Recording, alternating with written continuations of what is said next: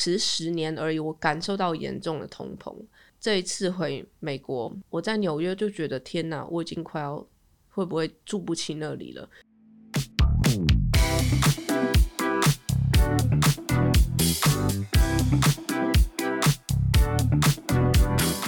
嗨，大家今天过得好吗？欢迎收听理科 PD。Hello，我是黛比，这一集是理科黛笔记。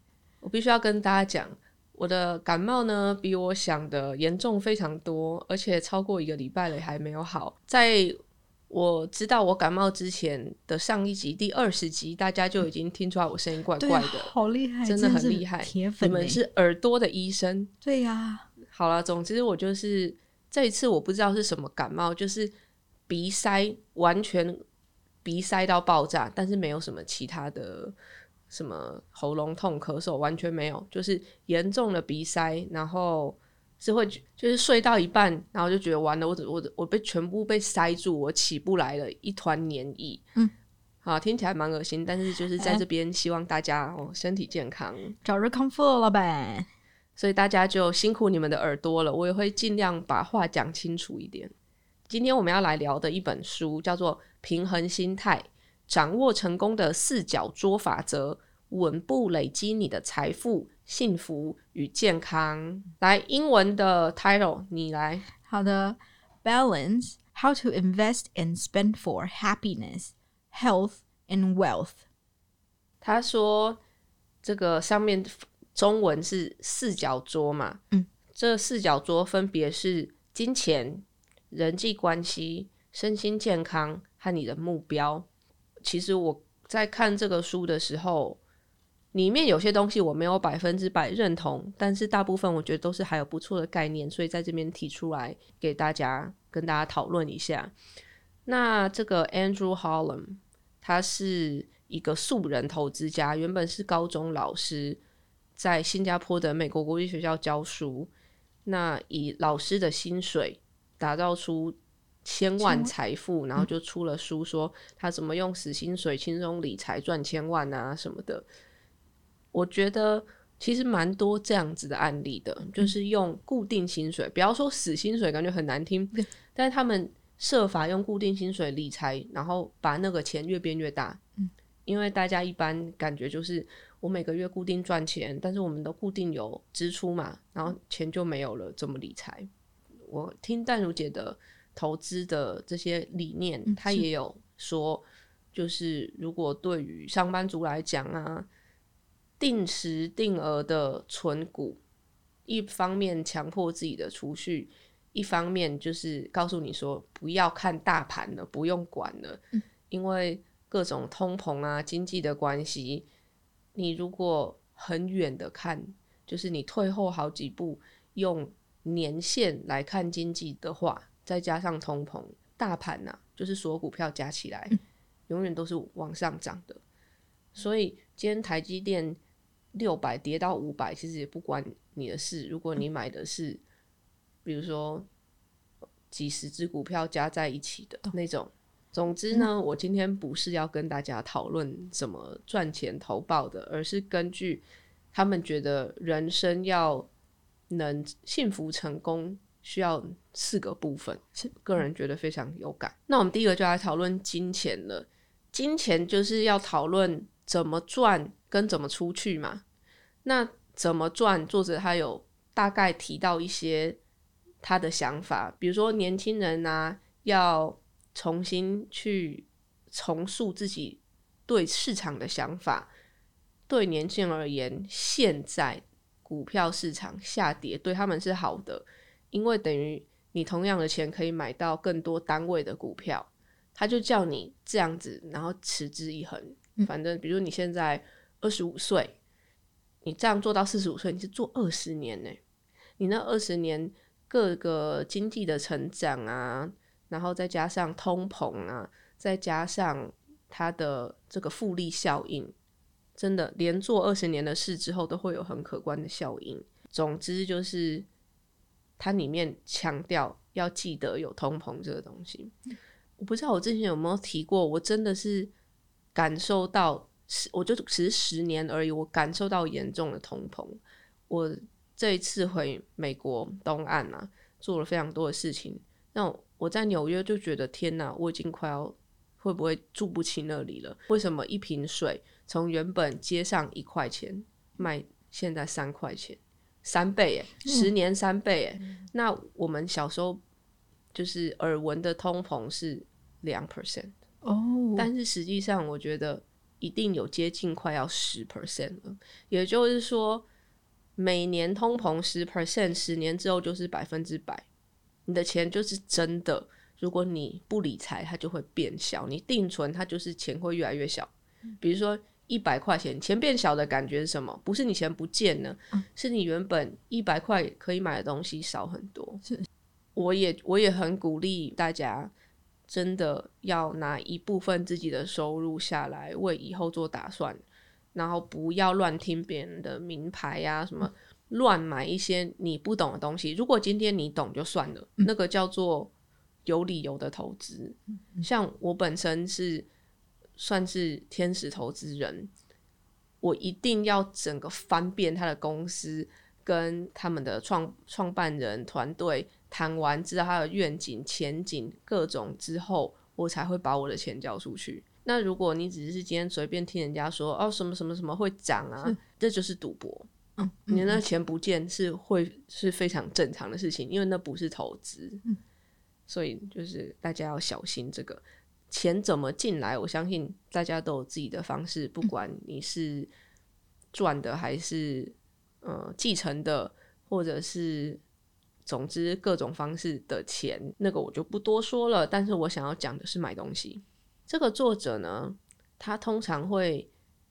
问他的听众、观众，请他们思考说，比如说我问你好了，嗯嗯，在自己买过的东西里面，印象最深的是哪一个？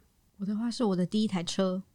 好，第二个问题是在你自己花钱买到的经验当中，嗯，你最喜欢哪一个？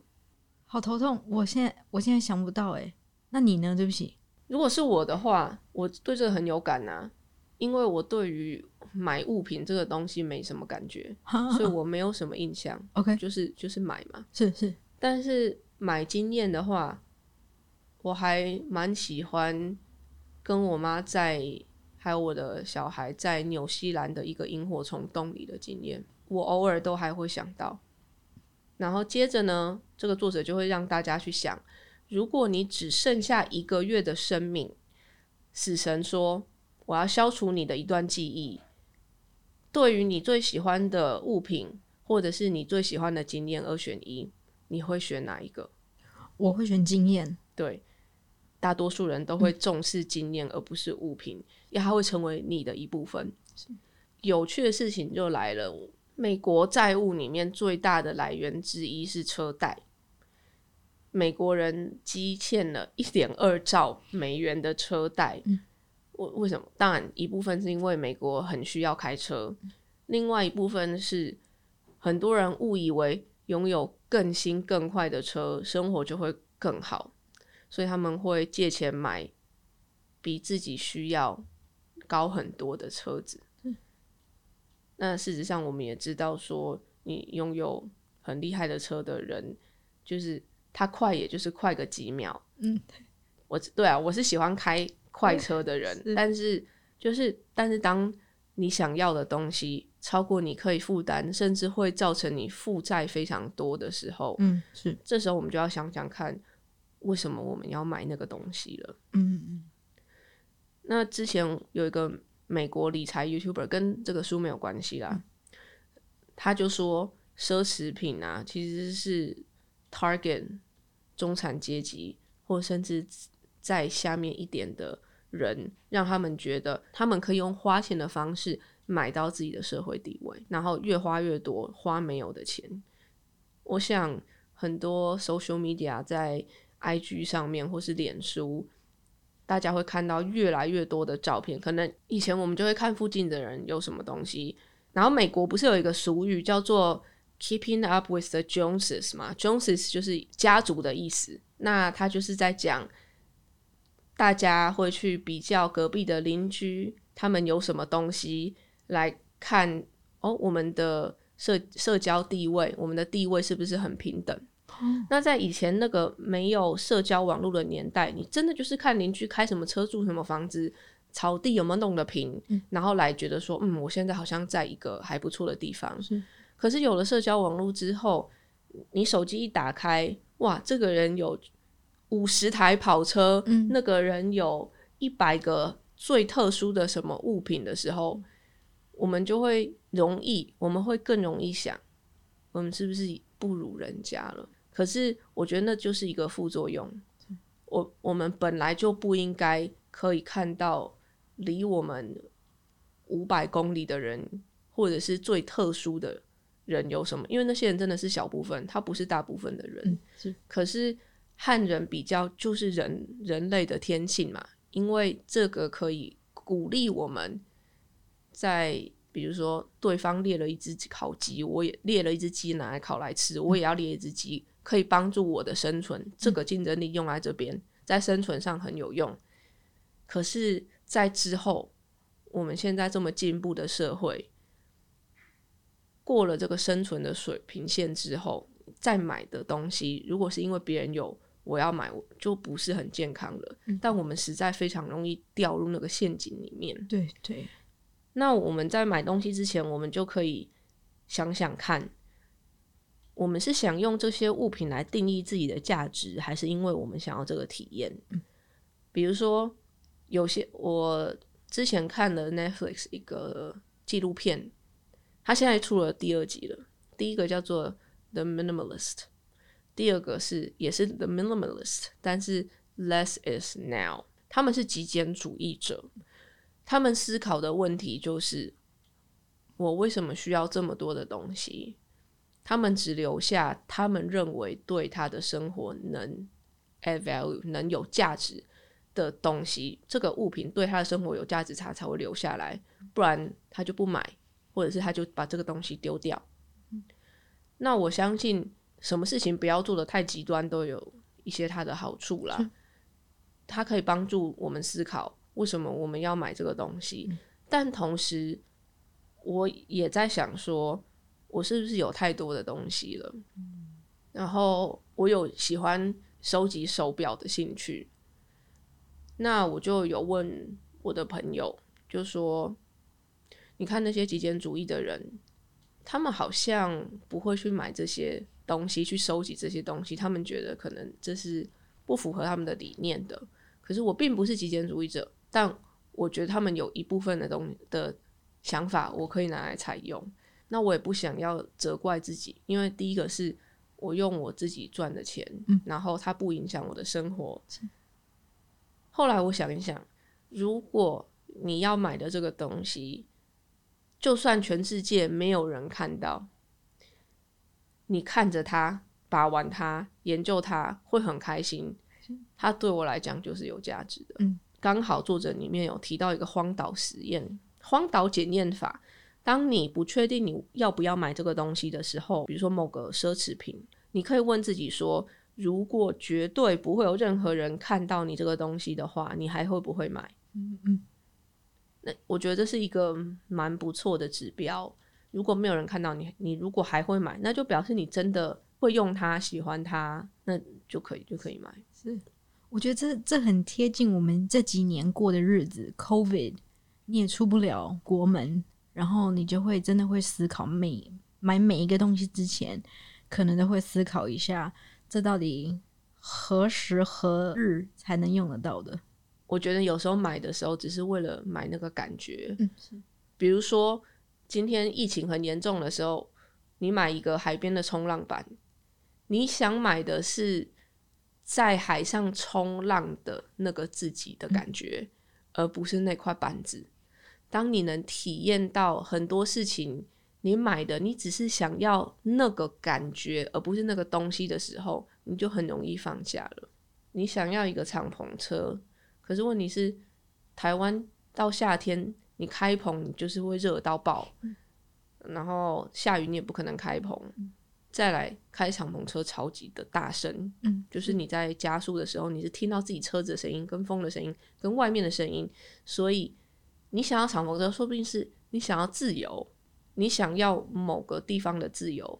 如果能搞清楚我们跟物品的关系，我们为什么想要这个物品，其实人生会轻松非常的多，而且你也比较不容易掉入觉得能用物品定义自己的陷阱。我并不是那个拥有十台车的人，而是我喜欢开着十台车的体验，这个是很不一样的。我不想要别人看到我的时候觉得我拥有什么，而是他们可以看到我是谁。那你买那么多表，你是想要定义自己，还是你就是 enjoy 戴这只表的过程？其实没有那么简单，因为表跟我的家庭记忆非常紧密。我很小的时候，我我妈奖励我的东西是买手表给我，从 Swatch 开始买，然后还有可以翻盖的金色的米奇的表，嗯，然后之后又跟着他们去看他们的表，然后认识里面的机械啊、机芯。它对我来讲，还有一个小时候的回忆，还有父母的爱。哦，它不是那么简单的，只有这个。那对我来讲，人生有一个 milestone，有一个我觉得嗯值得值得记忆的点，我就会去买一只表。所以我看到那那一只表的时候，我看到的不是只是那只表，还有我那时候的感觉跟全部的状况。我会每天依照心情戴不一样的表，那对我来讲是一一个乐趣，是就是看着不同的材质，看着不同的颜色，然后太阳的反光，我就会觉得很开心。我不是要带给人家看的，嗯嗯，长你穿长袖，人家也不一定看得到，是，而是它带给我这个开心的感觉。嗯，是因为像现在手机这么畅行，每一次看到有人戴表。我都很想问他们，代表是真的有实用吗？还是只是觉得一种身份地位？那我问你现在几点？我现在马上可以跟你讲几点了。我手一 翻过来，我就跟你说现在几点。你你现在你现在有办法看吗？皮肉没有，我没有那个习惯。对，我真的没有习惯不戴，嗯，因为我会一直看时间。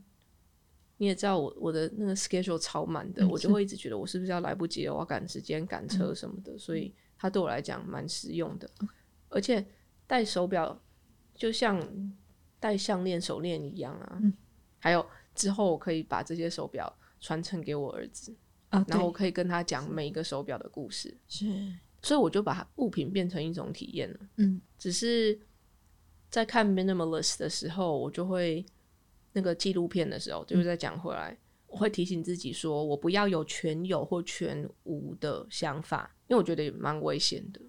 我如果今天回到家，我就把我家里东西大部分都丢掉，那也是很奇怪。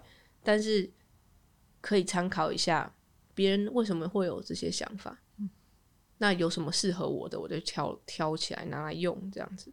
哦，最后补充啦，其实你想要很想要买一个东西的时候，你多巴胺就会就是越来越高，越来越高，直到你真的刷卡买下来的那一刻之后就没了。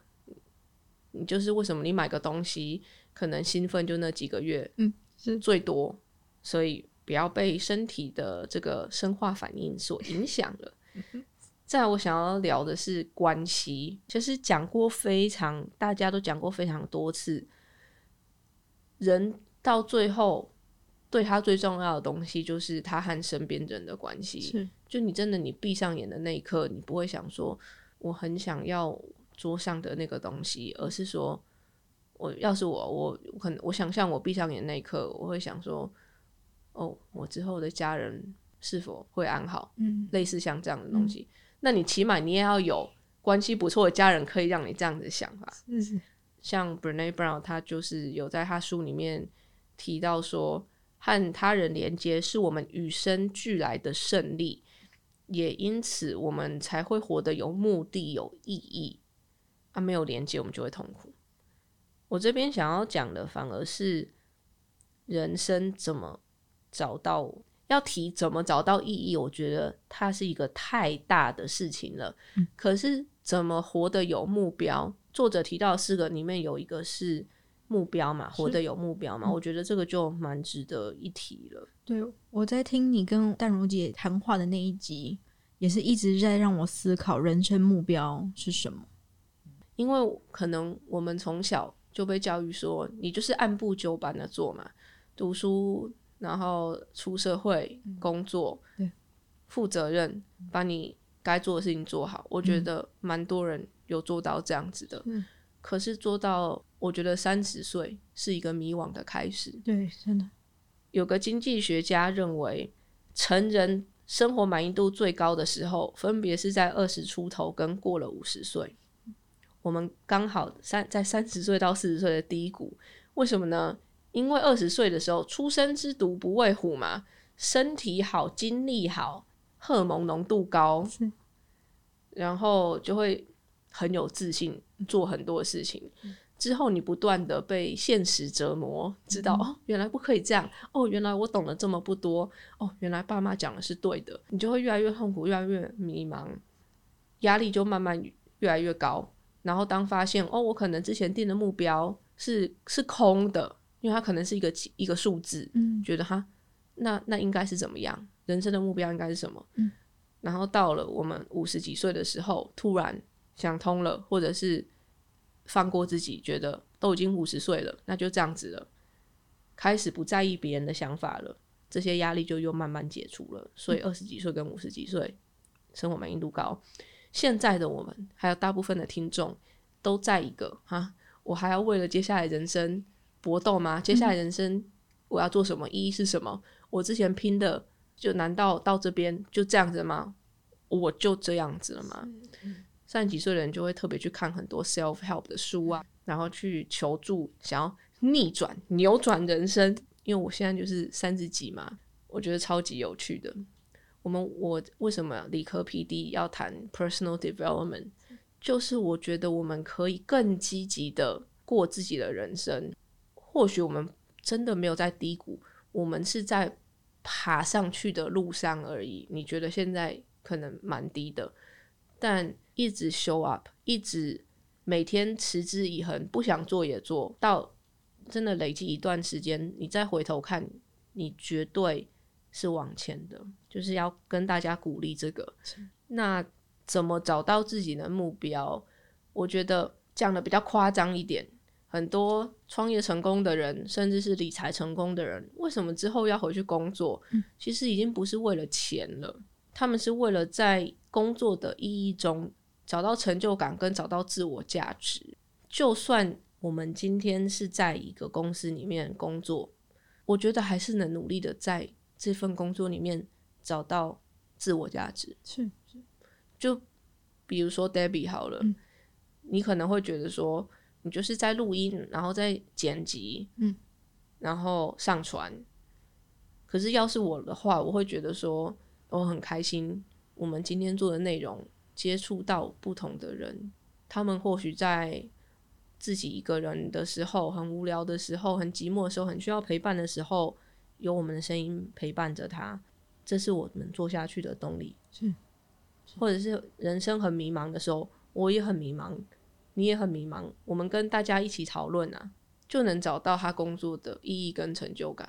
真的，每个人知道我开始出来工作以后，问我喜不喜欢这份工作，我永远的回答都是我非常的喜欢。这真的是让我很有冲劲的一份工作，不止让我想人生观啊，也让我每一天做每一件事情都会用不同的角度，然后也很想分享给大家。你我有看到你在工作中的进步，你如果也能看到自己的进步，你就会有成就感。是你就会觉得我人生不是只是待在这里而已。嗯找到意义其实是可以从一些你认为蛮平凡的小地方，嗯是像我非常佩服幼儿园的老师，yes 怎么有办法收服那些 真的 半人半兽的的小孩？而且照顾一个就很痛苦，他们要照顾十几个。对我怎我不知道他们怎么办到，他们有什么超能力？但幼儿园老师可能不是赚最多的，可是如果他们真心喜欢小孩，他们可以在他们工作的每个小环境、小细节里面都觉得怎么这么可爱。或许这是我们工作接触不到小孩子，也幸好啦，不然会被烦死。但是他们如果真的很喜欢的话，那份工作对他们来讲是快乐的。是看着小朋友成长，看着小朋友偶尔说一些很天真的话，嗯，对，像我跟我的月子中心那些护理师都还有在保持联络。那我也真的常常问他们说，这真的不是一般人。我觉得我自己啦，你付我很多可能几万块的薪水，我都不想做的事情。那我也常常问他们，他们真的就是一个 passion 热情，真的就是喜欢。前提是你能在这些平凡的细节里面找到意义，你做的事情对你就有目标了。嗯，他对我来讲不是一个冠冕堂皇的话，是我真的看到这些人，他真的喜欢他的工作。如果你今天真的做一份你真的只是为了钱的工作的话，你就马上辞职，因为你在里面你也不会得到成就感，你也很难成长。我不是说叫你找一份完全就是很天方夜谭的工作，而是这么多工作的选项里面，就算是文书处理，你都能找到一个你喜欢的文书处理的工作。就我想要鼓励大家。在自己的一天的生活里面寻找一些这些小的 moment。其实我一直很想要跟你深入探讨一下长大这个过程。你分两个 path，一个是你有家庭事业的一一条路，另外一条路是你自己找到你自己创业的路。我觉得这个是也许很少人会有的经验，尤其是你一个是你必被有点逼迫。走的路，那你发现那不适合你，因为我我相信那个承载着很大的压力，那你怎么有办法就是告诉自己说我想要跳脱那一条路，跳到我自己想要走的路？其实很简单呢。我回来在家族事业工作几年之后，我发现我妈根本没有要听我的。我跟我妈说：“你知道我是一个人才吗？” 然后。你知道我二零一一年的时候就说，就是说要做电商了，然后是有一个蛮清楚的 plan，我有一整个计划要怎么做，怎么做，怎么做的。长辈就会觉得说，哎，不知道你，你不知道你自己在讲什么啦，因为那时候可能电商还没有到那么的发展，但我知道这个是绝对是未来一定会有的趋势嘛。然后又过了几年之后，我发现。还是没有人理我，但我很庆幸二十几岁的自己出生之犊不畏虎，跟有着不知道哪来的自信。我就觉得你不听是不是？那我自己去做。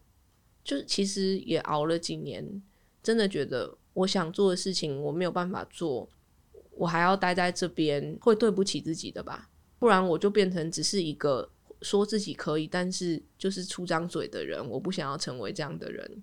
所以我决定出去。我也不是很闹脾气，我有申请美国的，就是加速器。我先确定有人投资了，我才去的。我不是就是有一天去辞职，然后后面没有一个衔接，是我确定有人投资我。就是你看，你不相信我，但是有人相信我，给我钱让我去做，我才去的。玉宁是说你拿了两个皮箱，就就去创业了。所以那个时候，其实你已经有人有投资人了。然后后来，我觉得我妈也渐渐谅谅解我说，我真的知道自己在干嘛。创业了几次，最近这一次算是我最贴近我心中想象成功的吧。我我的共同创办的公司 Revela 先被阿里投资两千五百万美金升级实验室之后，再七千六百万美金并购。那他们用换股的方式，所以希望这些过了几年之后会变好几倍，那就是四亿五亿美金的事了。但我其实从头到尾都觉得很平静，是吗？你刚嘴角上扬的那个四十五度角，很对我就是保持微笑嘛。我觉得很很平静，我没有一个中乐透，我现在要去疯狂花钱的感觉。因为我想做的事情就是做品牌，我想要做的事情就是跟很厉害的研究员一起做出好的产品。钱真的，一方面也是因为在股票里面呐，但另外一方面是觉得我人生没有要在这里结束，我还有很多我想要做的事情，很多东西要走要做，它才会让我很积极，每天。眼睛一睁开就跳起来，不然这跟人生结束有什么两样？我相信很多人都是每天过着一样的日子。其实，你如果真的问我的人生目标是什么，就像淡如姐说的，女人会把目标定义为她身边附近的人、小孩或者是先生。我那时候听到，我也觉得我的目标好像都是围绕着我的人的人生在走，所以我我真的也有在思考。不管你做了什么决定，你过去做了什么事，你只要能接受那样的自己，能理解这样的自己，你接下来不管做什么选择，你都不会觉得离你想要的差太多。然后找目标这件事，找生活的目标、生活的意义，你真的张开眼睛找，你都找得到。书里面有提到说，要感恩啊，要保持身心健康啊，运动。吃的营养，这是对待自己好、帮助自己叫做 self care 的方式嘛？如果你有小孩，或者是像我们一样有小孩，其实看着下一代长大，它就是一个对我来讲蛮有意义的事啊。就是我用我尽我所能知道的方式，让你开心健康的长大之后，再让你非离开你家。去做你想要做的事情，但我不会在那边变成你的绊脚石。它对我来讲也是功劳一件吧。这样想也很棒诶，因为我觉得有时候真的很多妈妈带小孩带到自己会太深陷在里面，什么事情都责怪自己，然后都用一个负面的方式去思考的话，真的这整个 experience 会完全走不同的方向。就是同一件事情，你换个角度看它。那个感受会很不一样，所以就在那边分享给大家这本书我们的读后感跟想要讨论的事情。不知道大家怎么想呢？在你的人生里面，你面对金钱和别人的关系，还有自己的身心状态跟目标，你现在有想法了吗？那今天就这样啦，欢迎到 YouTube 或 Podcast 留言跟我分享你们的想法。谢谢收听理科 PD，喜欢的朋友们帮我到 Apple Podcast 留言加五颗星。理科 PD，我们下次见。